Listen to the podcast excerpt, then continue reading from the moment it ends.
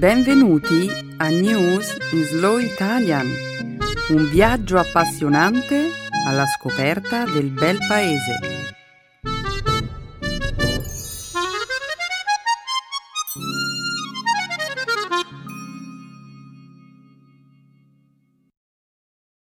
Oggi è giovedì 7 aprile 2016.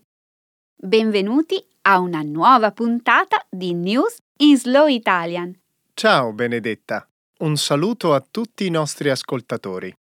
Nella prima parte del nostro programma, oggi parleremo dei Panama Papers, uno scandalo che ha rivelato come alcune delle persone più potenti del mondo nascondano il loro denaro al riparo dalle tasse in una rete di società offshore. Commenteremo inoltre gli ultimi risultati delle elezioni primarie americane. In seguito parleremo della rivoluzionaria scoperta realizzata da un team di ricercatori giapponesi che hanno coltivato in laboratorio una pelle artificiale perfettamente funzionante. Infine, concluderemo la prima parte del nostro programma con una notizia che arriva dal Regno Unito, dove un considerevole numero di persone sono finite al pronto soccorso per una serie di lievi disturbi fisici dovuti a... Al consumo eccessivo di uova pasquali?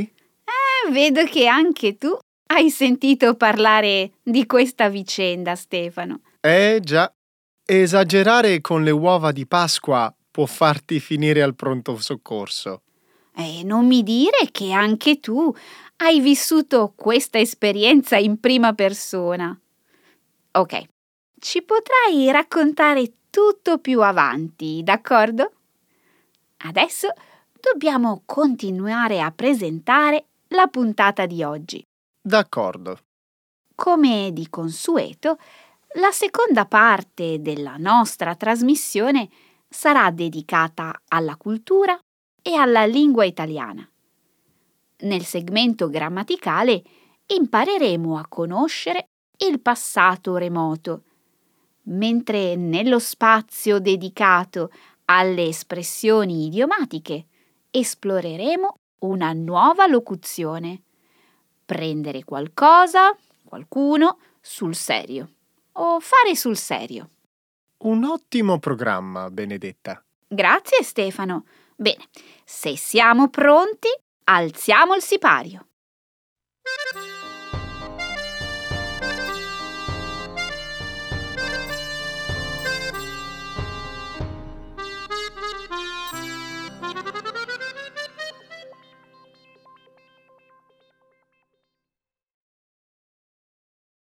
La più grande fuga di notizie nella storia della finanza internazionale rivela come le elite nascondono la loro ricchezza.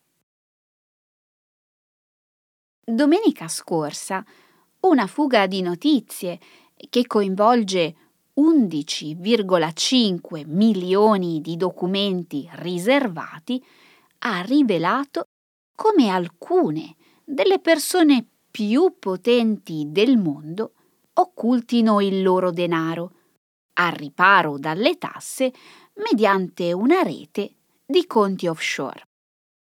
I documenti, noti come Panama Papers, collegano 143 leader politici mondiali, tra cui 12 capi di Stato o di governo, a una rete di paradisi fiscali e corruzione.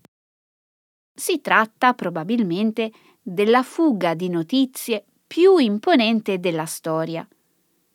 I documenti sono stati sottratti allo studio legale panamense Mossack Fonseca, la quarta società più importante del mondo tra quelle che si occupano della creazione, e gestione di società offshore.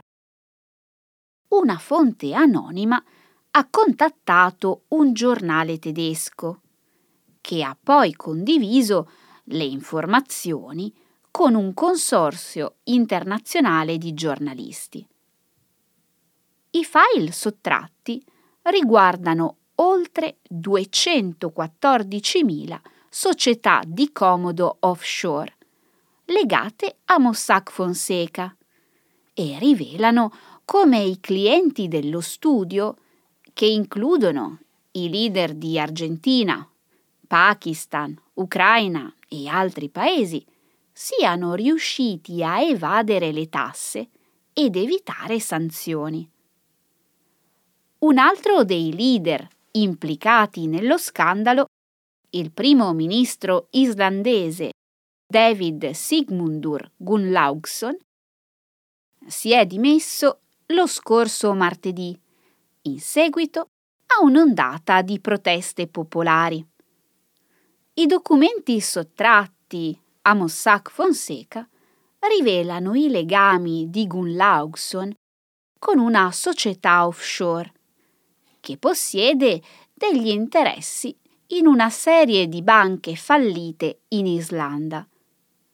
I documenti descrivono inoltre un sistema di riciclaggio multimilionario che coinvolgerebbe alcuni stretti collaboratori del presidente russo Vladimir Putin. Dallo scandalo sono emersi inoltre gli interessi offshore della stella del calcio Lionel Messi, dell'attore Jackie Chan e di alcuni familiari di una serie di eminenti leader politici cinesi. Questa è l'ennesima dimostrazione del fatto che le regole comuni non valgono per le persone ricche e potenti. In alcuni casi è emerso che i politici o i loro stretti collaboratori hanno depradato i loro paesi per il proprio tornaconto personale. Sai che ti dico? Spero sinceramente che un bel po' di gente finisca in carcere per questo. Eh, si tratta di notizie decisamente irritanti, Stefano. Tuttavia, almeno per il momento, non ci sono molte prove concrete che consentano di parlare di attività criminale. Utilizzare dei conti offshore, in molti casi, è legale e a volte ci possono essere dei motivi legittimi per volerlo fare. Ad esempio? E alcune persone utilizzano i conti offshore a fini ereditari e di pianificazione immobiliare. In Russia, così come in Ucraina, molti imprenditori scelgono i conti offshore per tenere i loro beni al riparo dai criminali. Beh, molte persone comunque ne approfittano per scopi ben più discutibili. David Cameron, per esempio, ha denunciato in più di un'occasione il fatto che i criminali e coloro che riciclano il denaro sporco si appoggiano ai conti offshore anonimi. Eppure sembra che lui stesso abbia beneficiato di un conto offshore istituito da suo padre, un conto che, a quanto sembra, è sfuggito al sistema fiscale britannico. Dai all'inchiesta un po' di tempo, Stefano. I dipartimenti di giustizia e le agenzie fiscali di molti paesi stanno già esaminando i documenti inclusi nei Panama Papers e ad ogni modo qualcosa sta già cambiando, Stefano. Che cosa? Beh, per farti un esempio, il primo ministro islandese si è già dimesso e questo è solo l'inizio.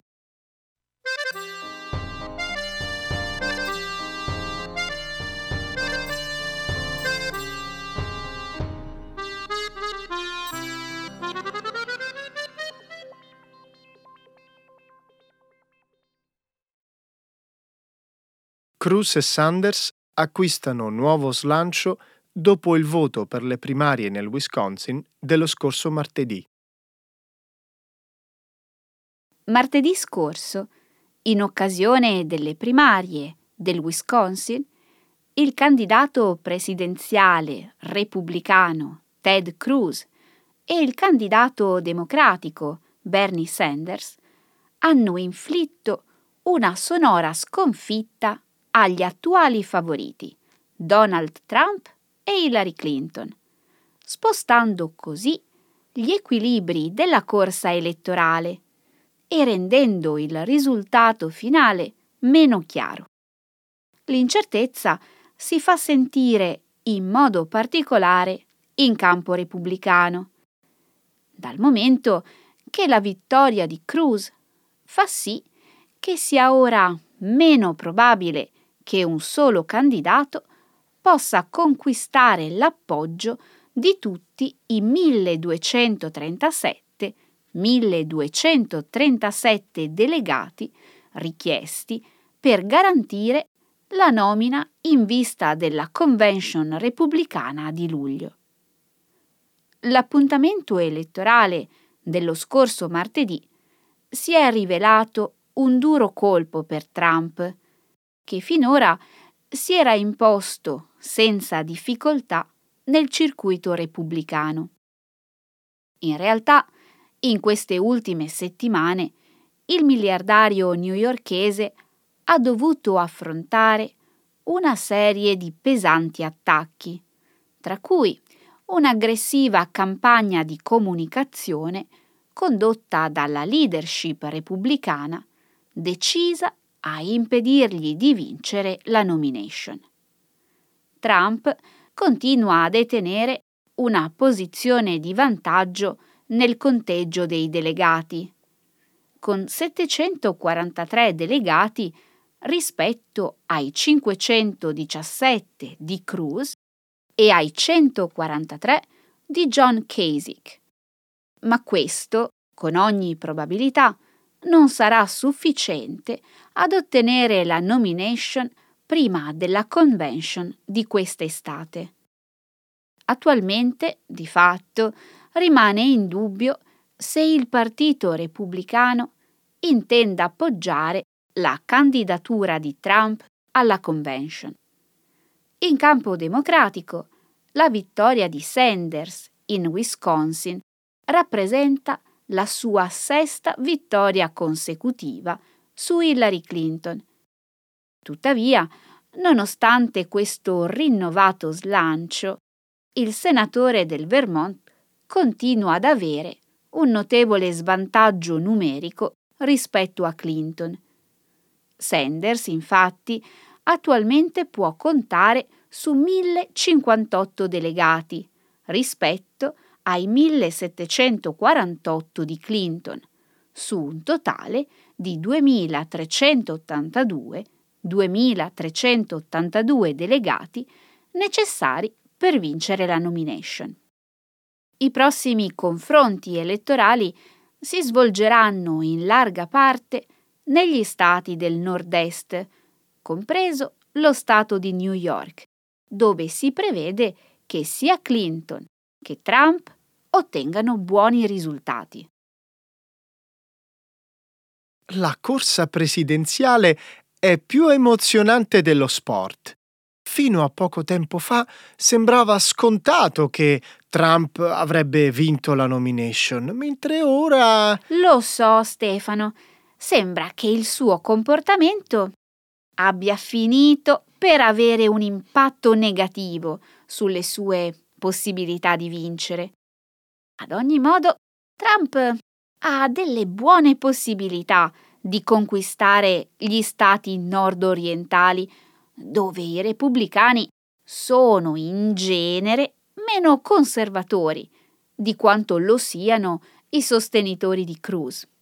Insomma, Trump potrebbe recuperare parte dell'impulso che sembra aver perso negli ultimi tempi.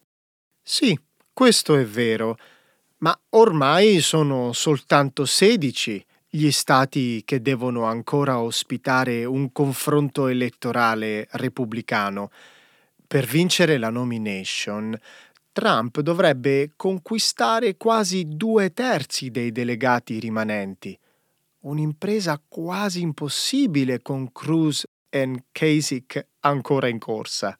E sarà sicuramente interessante vedere come si evolve la situazione. Qualora la leadership del partito volesse scegliere il candidato alla convention, le prospettive di Trump potrebbero non essere rose. Secondo un sito di proiezioni elettorali, le sue chance di vincere la nomination sono attualmente 56%, un netto calo rispetto al 70% di appena due settimane fa. E, sull'altro fronte Sanders. La sua performance nel corso di questa campagna è davvero notevole, considerando il fatto che Sanders è un candidato che non accetta contributi economici dalle grandi aziende. La sua è già una vittoria indiscutibile. Certo, Stefano, lo è. Sanders difficilmente potrebbe vincere la nomination. Di fatto, è probabile che Clinton ottenga buoni risultati nel prossimo giro di primarie. Hillary potrebbe vincere un numero di delegati sufficiente a diventare la candidata ufficiale per il Partito Democratico. Ma Benedetta, Gran parte della forza di Hillary viene dal sostegno dei superdelegati, che possono ancora cambiare idea e decidere di votare per Sanders alla convention democratica. Insomma, se Sanders riesce a mantenere l'impulso attuale anche nelle prossime settimane, beh, chissà che cosa potrebbe succedere.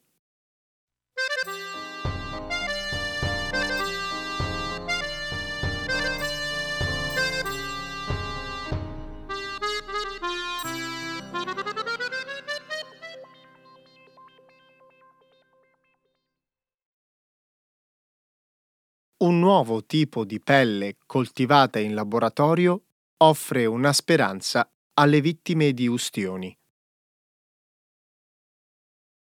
Un team di ricercatori giapponesi ha coltivato in laboratorio una pelle artificiale perfettamente funzionante, a partire dalle cellule staminali dei topi adulti.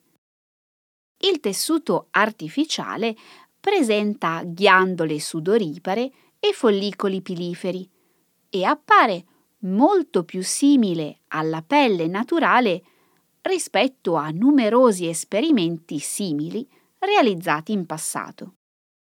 I ricercatori si augurano che lo studio, i cui risultati sono stati pubblicati venerdì scorso sulla rivista Science Advances, possa portare allo sviluppo di alternative più efficaci nel trattamento delle vittime di ustioni, nonché in campo medico-estetico. Per realizzare i loro esperimenti, gli scienziati hanno prelevato un certo numero di cellule staminali dalle gengive di alcuni topi di laboratorio e le hanno utilizzate per creare del tessuto cutaneo. Il tessuto artificiale, così creato, è stato poi trapiantato su altri topi, il cui sistema immunitario era stato preventivamente soppresso in modo da scongiurare il rischio di rigetto. La nuova pelle si è integrata nel tessuto circostante con buoni risultati e sull'epidermide è persino cresciuto del pelo. Fino a questo momento la pelle coltivata artificialmente non presentava molte delle caratteristiche tipiche della pelle naturale, come la presenza di ghiandole e i molteplici strati. La speranza ora è che la nuova tecnica sviluppata da questi ricercatori giapponesi possa un giorno offrire migliori opzioni terapeutiche a chi è rimasto vittima di ustioni. I responsabili del progetto, tuttavia, avvertono che ci vorranno circa 5-10 anni prima di poter applicare i risultati di questa ricerca sugli esseri umani. Un risultato davvero notevole. Questa nuova tecnica potrebbe avere un impatto positivo sulla vita di moltissime persone. Peccato però che dovremmo aspettare circa un decennio prima di vederla regolarmente impiegata in ambito medico. Beh, questo è quello che dicono i ricercatori adesso, ma forse non sarà necessario aspettare così tanto tempo. Di fatto, è probabile che il successo del progetto attragga ulteriore interesse per questo filone di ricerca e maggiori finanziamenti. Sì, ma eh, ci vorrà comunque del tempo per capire se una tecnica che offre risultati soddisfacenti con i topi può essere applicata con successo sugli esseri umani.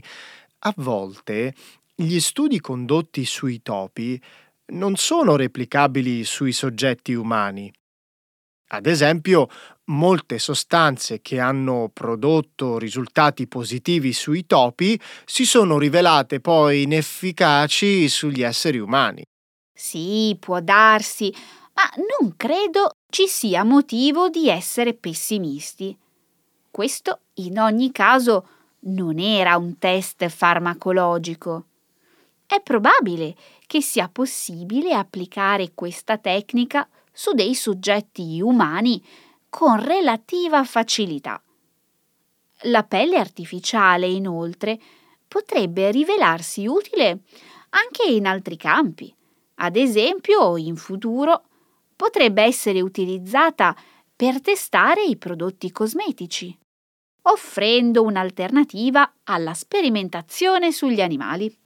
Certo, si tratta di una prospettiva incoraggiante, sono d'accordo, ma c'è qualcosa che non mi convince.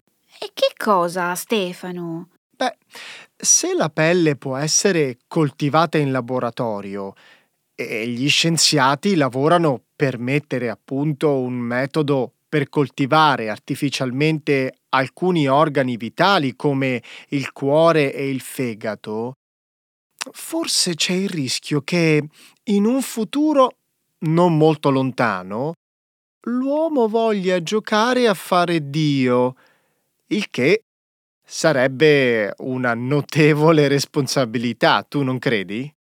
Io non penso che ci sia motivo di allarme per il momento. Da quanto ho capito, gli scienziati stanno cercando di produrre organi umani in laboratorio per massimizzare le loro opzioni nel campo dei trapianti. Per ora dovremmo pensare agli aspetti positivi di questa ricerca.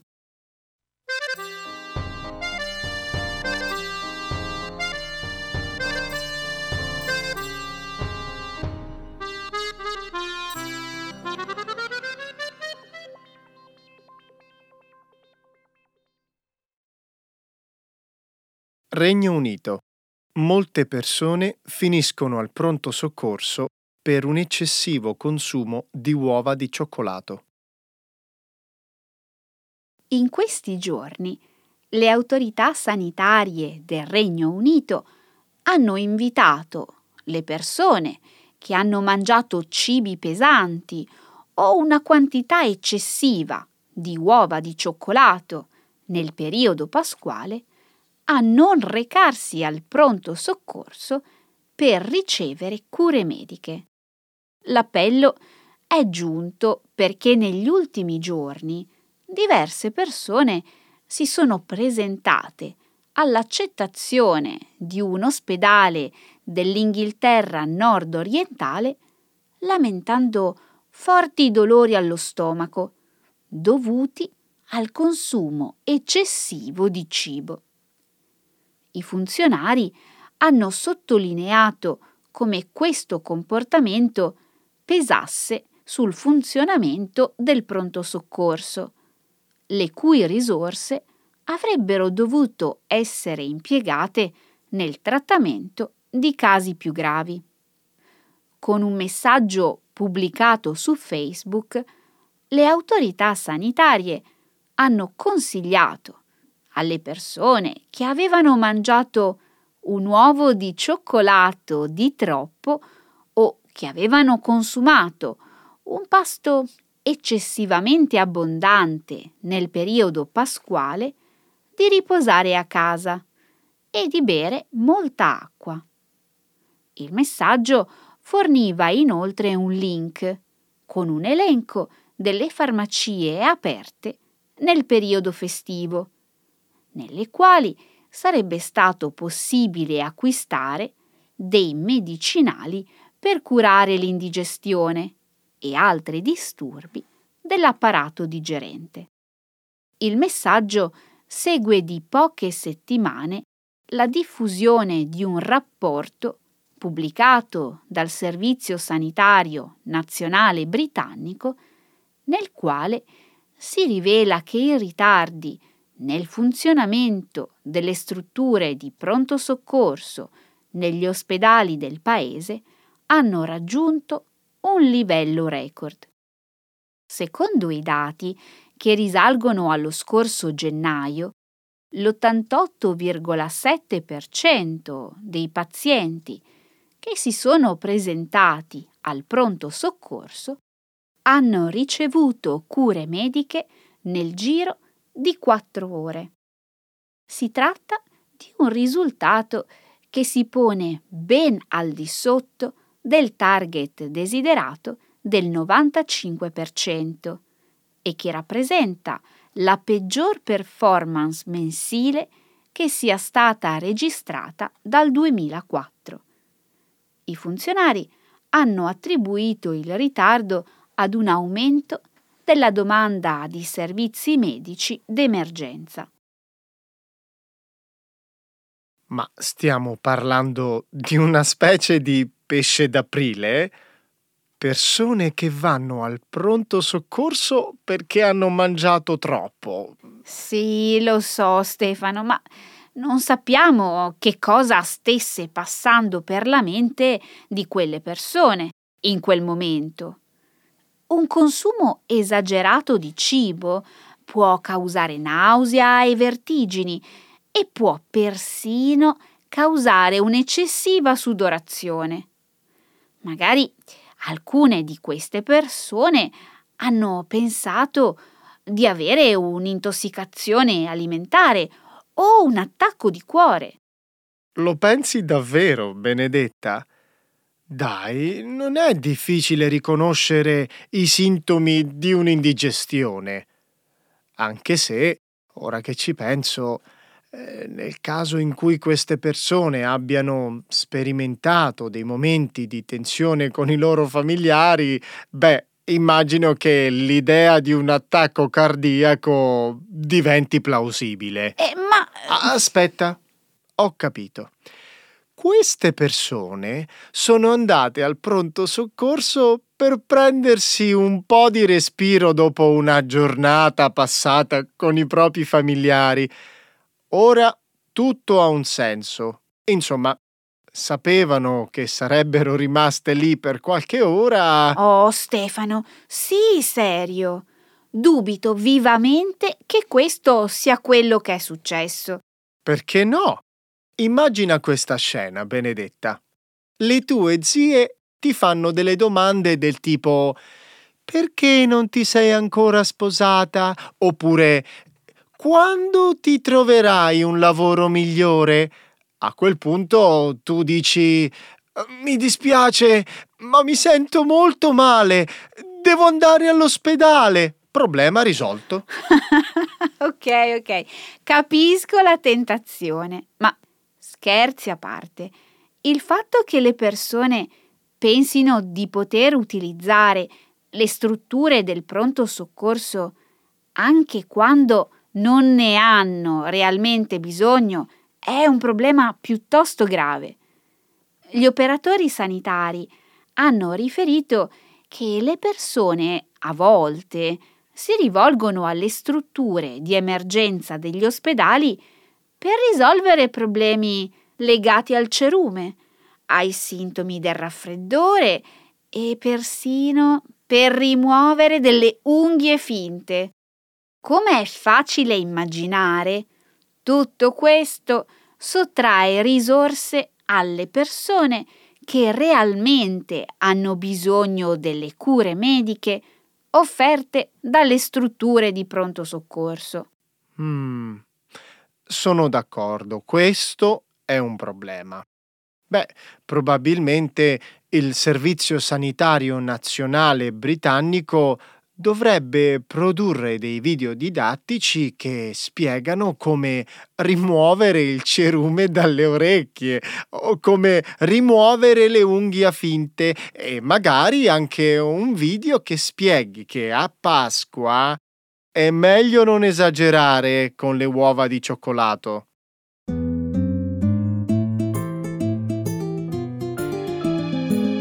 Adesso la grammatica.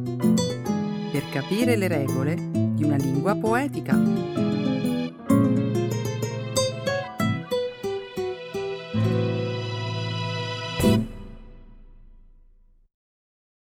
General Introduction to the passato remoto. Parliamo adesso di salute e benessere. Leggendo un articolo di medicina ho scoperto l'esistenza di una malattia che si chiama gotta. La conosci? Sì, certo. Allora saprai che si tratta di una patologia del metabolismo che causa arrossamenti e gonfiori alle articolazioni. E tu non lo sapevi?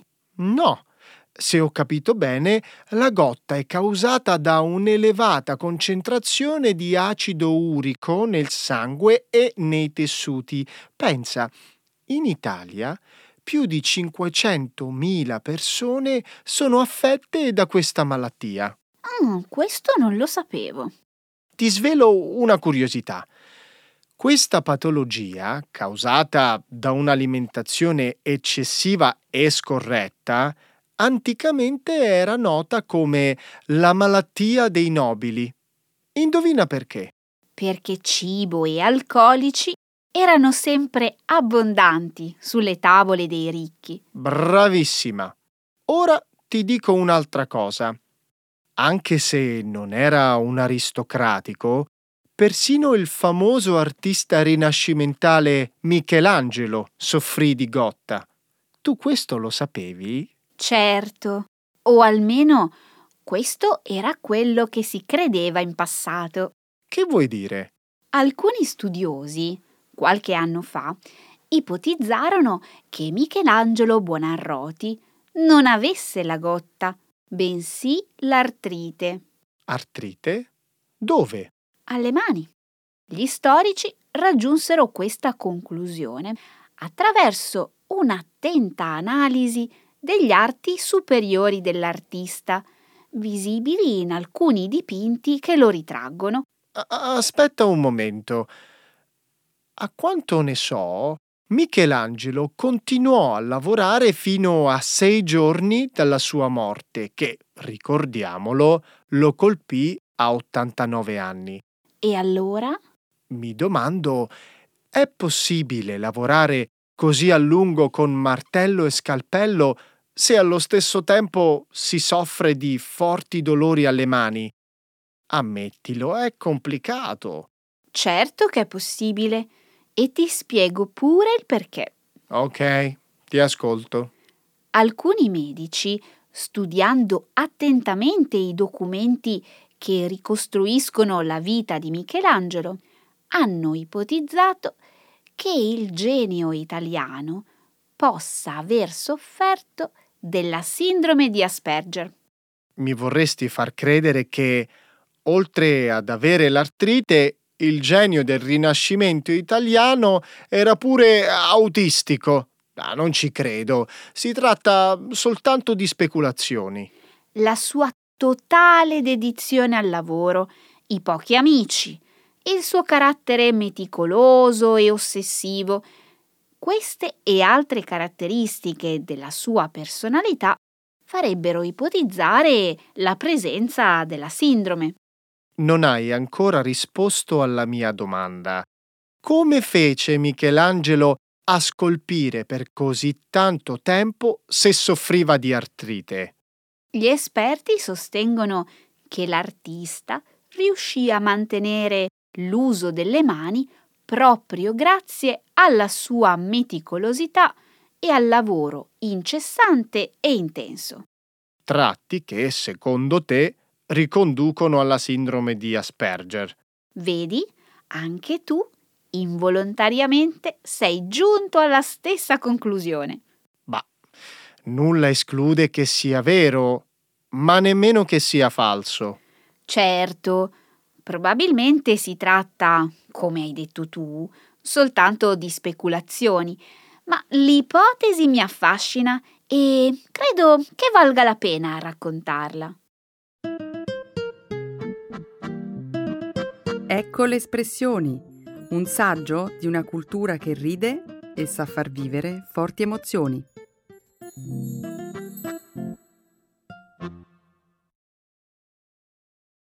Prendere qualcosa, qualcuno sul serio. Fare sul serio. To get serious. To mean business. Permettimi adesso di introdurre un argomento che sicuramente ci farà discutere. Parliamo di religione. Oh, fai sul serio oggi? Vuoi discutere di religione come valore intimo della spiritualità, come visione universale della vita, come... Benedetta, fermati. In realtà volevo soltanto parlare di quanto siano religiosi i nostri compatrioti. Dunque, niente concetti profondi o pensieri personali. Beh, peccato. Inizio con una premessa. Come tutti sanno, Roma è la città che accoglie la Basilica di San Pietro e la massima autorità della Chiesa cattolica, il Papa. Stefano, apprezzo la tua introduzione, davvero, ma non credi che sarebbe il caso di andare al sodo? Conosci quell'antico proverbio che dice la fretta è cattiva consigliera? Abbi pazienza e ascolta quello che ho da dire. E va bene, sentiamo questo sermone. Credo che l'opinione pubblica mondiale sia convinta che, per la presenza del Vaticano, l'Italia sia una nazione molto religiosa. Dico bene? Mi segui? Certo, io prendo sempre sul serio le tue parole. Continua. Eppure, malgrado queste convinzioni, gli italiani eh, non sembrano essere un popolo molto legato alla religione cattolica. E questo chi lo afferma? Eh, lo dicono i dati raccolti da una società che si occupa di indagini statistiche, secondo la quale soltanto il 50% degli italiani si autodefinisce cattolico. Siamo certi che questi dati siano da prendere sul serio? Ma certo! A definirsi ateo poi è il 20% degli intervistati. Musulmani, ebrei, protestanti, induisti e ortodossi rappresentano invece soltanto il 9% della popolazione. E che mi dici delle persone che si definiscono cattoliche ma che osservano raramente i precetti della Chiesa? Ti spiego. Di questo 50%, i non praticanti sono il 46%, i frequentatori sporadici sono il 32%, mentre i veri devoti sono soltanto il 22%. Soltanto il 22%. Già. Ma il dato più bizzarro di questa ricerca è che rivela come gli italiani siano un popolo sempre più scaramantico. Dunque, la gente crede più alla fortuna che a Dio? Eh, sembra di sì. Il 41% degli intervistati preferisce affidarsi alla fortuna il 16% crede alla Iella, mentre il 53% crede alle coincidenze. Sono scioccata. Non so se ignorare queste informazioni o prenderle sul serio. E non ho finito. Molti credono persino all'astrologia, ai guaritori miracolosi, all'arrivo degli alieni, ai tarocchi e alla magia. Allora, che ne pensi? Eh, credo che la società italiana, come probabilmente quella europea, in generale si stia spingendo verso un processo di secolarizzazione. E quali sono invece le tue opinioni? Ma io non prendo sul serio questi dati. Gli italiani si definiranno pure atei poco credenti e amanti delle superstizioni, ma dimmi, a chi si rivolgono quando le cose vanno male? A Dio.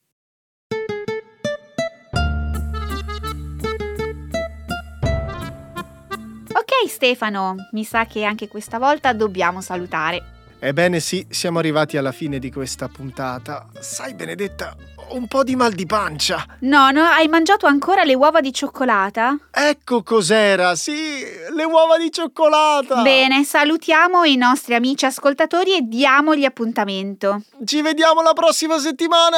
Ciao, Ciao. a tutti.